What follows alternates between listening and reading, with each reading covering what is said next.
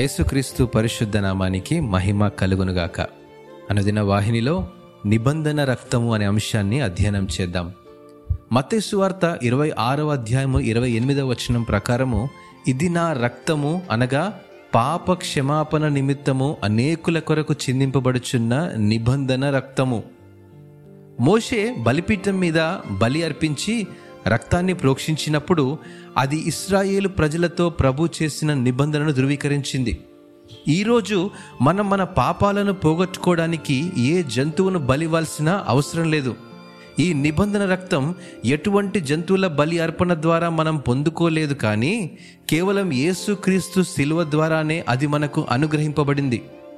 యేసుక్రీస్తు శిల్వ త్యాగం కృప యొక్క నిబంధనకు గుర్తుగా ఆమోదించి ముద్ర వేయబడింది. తద్వారా సమస్త మానవ జాతి రక్షించబడింది. ఇది మనం వెలకట్టలేని దేవుని తన స్వంత త్యాగపూరితమైన ప్రేమ. నిజానికి మనం చేసే మంచి పనులు క్రీస్తులో ఆయన కృపకు ప్రతిస్పందనగా ఉంటాయి. అంటే ఆయనతో మనకున్న ఆ నిబంధన బంధం నెరవేరుతుంది. దేవుని అమూల్యమైన రక్తము మన పాపములన్నిటి నుండి మనలను మాత్రమే కాదు కానీ సమస్త మానవ జాతిని శుభ్రపరచగలదండి. ఈ నిబంధన రక్తం ప్రతి విశ్వాసి యొక్క హృదయ స్పందన.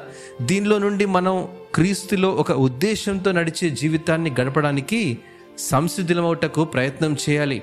అతి కృప ప్రభు మనందరికీ దయచేయునుగాక. ఆమెన్.